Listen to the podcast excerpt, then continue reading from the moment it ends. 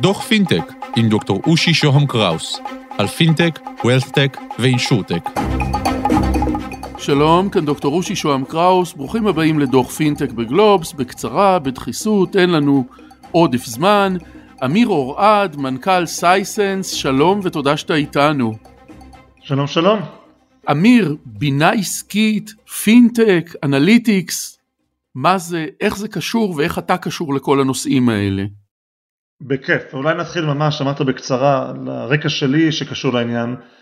אני מנהל היום את חברת סייסנס כבר שמונה שנים, חברה שמתעסקת אך ורק בבינה עסקית, עם לא מעט לקוחות בתחום ה-financial services, בתחום הכלכלי, אבל קודם הייתי מנכ"ל תשע שנים בחברת אקטימייז, שהיא היום חלק מנייס, שכ-200 מיליון דולר ביזנס שרק קיים בעולם ה-financial services ועוזר למנוע הונאות אה, כאלה ואחרות ולפני זה הייתי אחד מהיזמים בחברה בשם סיוטה שמכרה מערכות שמגינות על בנקים בעולם ה-cyber security כך שאני חי את עולם ה-financial services והאנליטיקס בעוונותיי יותר מ-20 שנה זה נשמע זקן אה, ואשמח לדבר עליו ולחלוק חלק מהניסיון. אז אה, בוא נתחיל אולי בשאלה כמעט טכנית, מה זה בינה עסקית?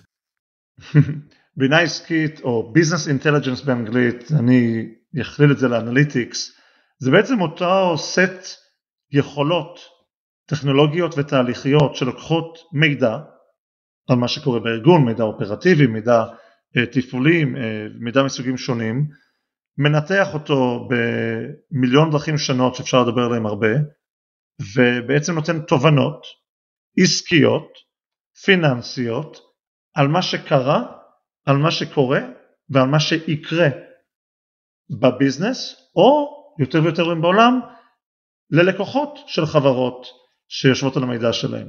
אז זה בינה עסקית, וזה תחום פורח היום בעולם, מגלגל עשרות מיליארדי דולרים, ועוזר לחברות להצליח יותר, להרוויח יותר, לתת שירותים יותר טובים, להוציא פחות כסף וכל מה שבתחום הזה.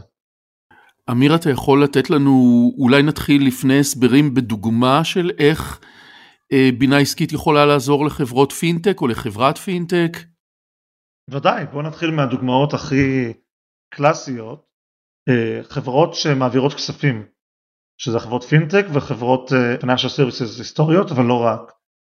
חלק לא קטן מהכספים שעוברים לא אמורים אה, לעבור, הם בעצם הונאות שקורות, ולכן דוגמה קלאסית של בינה עסקית זה יכולת לנטר בזמן אמת כסף שעובר מכל מקום, מה עובר, מאיפה עובר, לאן עובר, למה עובר, מה עבר בעבר, ובעצם אה, להחליט האם זאת העברת כספים לגיטימית, כשרה, או הונאה. שזו דוגמה פשוטה, בואו ניקח דוגמה יותר מתקדמת, לתת הלוואה בכלכלה של 2022 האם נכון לתת הלוואה למישהו? איך מחליטים? החלטה הכי קלה אם יש לו ביטחונות או כסף בחשבון אחר. טיפה יותר אה, קשה אם אין לבן אדם כסף או לביזנס אבל הם מגלגלים מספיק כספים בחיים שלהם כך שהסיכון נמוך. ואפשר להמשיך.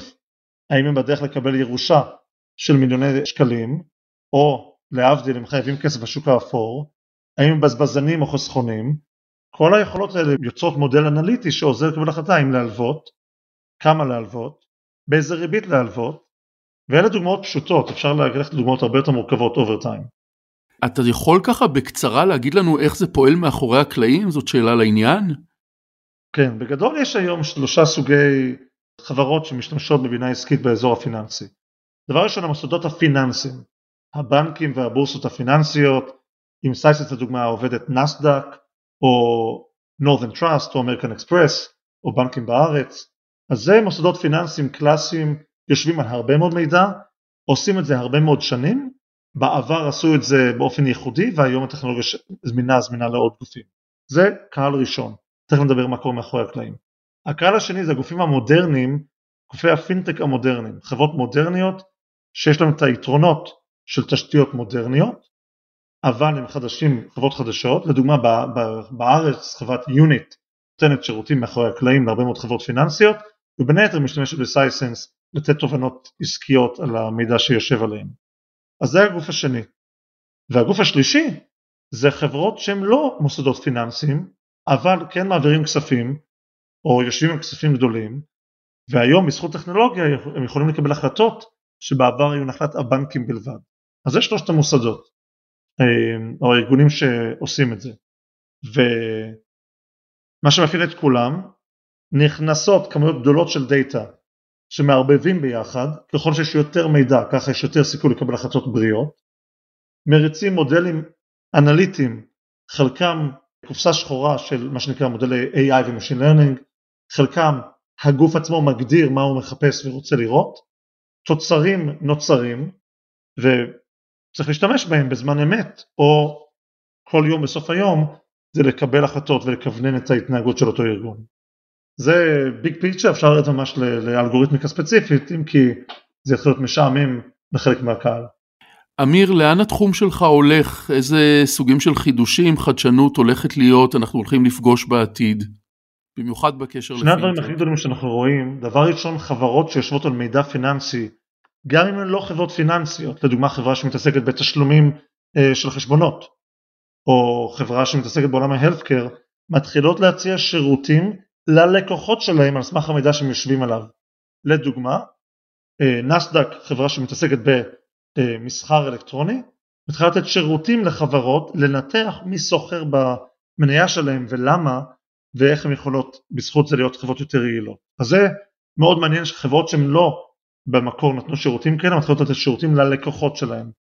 שתיים, מאוד מעניין, חברות רוצות to monetize, זו מילה באנגלית שאומרת להפוך לכסף, to monetize מידע. כולם יושבים על מידע היום, כולם יש מידע היום בארכיון, איך אפשר לתרגם אותו לכסף שיכניס הכנסה נוספת לארגון, כי ב-2022 אנשים רוצים עוד ביזנס.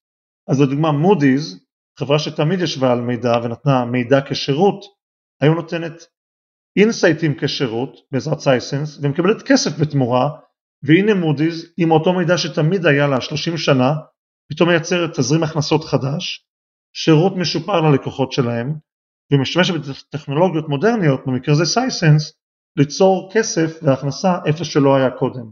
זה בעיניי מאוד מעניין כי זה מתאים להרבה מאוד גופים בעולם ההזדמנות הזאת. אמיר, אה, מה מאפשר בעצם את המהפכה הגדולה הזאת, את הבום הזה בשימוש בבינה עסקית? לפני עשר שנים, ואני יודע כי הייתי בשוק הזה, הטכנולוגיה שנדרשה לתת תובנות עוצמתיות הייתה בערך רק בעלות 8200 אה, המוסד וארגונים ענקים. לא הייתה גישה לא לטכנולוגיה ולא לכוח המחשוב, זה שני דברים שונים, טכנולוגיה וקומפיוט. היום בזכות ה-cloud ועולם AI מתקדם, כל גוף כולל רשת פיצה יכולה להריץ אלגוריתמיקה מודרנית על compute שפעם היה נחלת גופי על בלבד וזה, וזה שובר שוויון, זה ממש מדהים כמה זה לא היה זמין קודם וכמה זה זמין היום ומה שהיום חוסם חברות זה לא טכנולוגיה זה הדמיון והיצירתיות, טכנולוגיה כבר יש ו-compute ב-cloud יש, צריך לדמיין ולחלום בשביל להבין מה לעשות עם זה. אמיר אורד, מנכ"ל סייסנס, תודה שהיית איתנו. בכיף, תודה. עד כאן על קצה המזלג, ניפגש בדוחות הבאים, פרקים קודמים של דוח פינטק באתר גלובס, תודה לקווין מקלוד על המוזיקה, להתראות.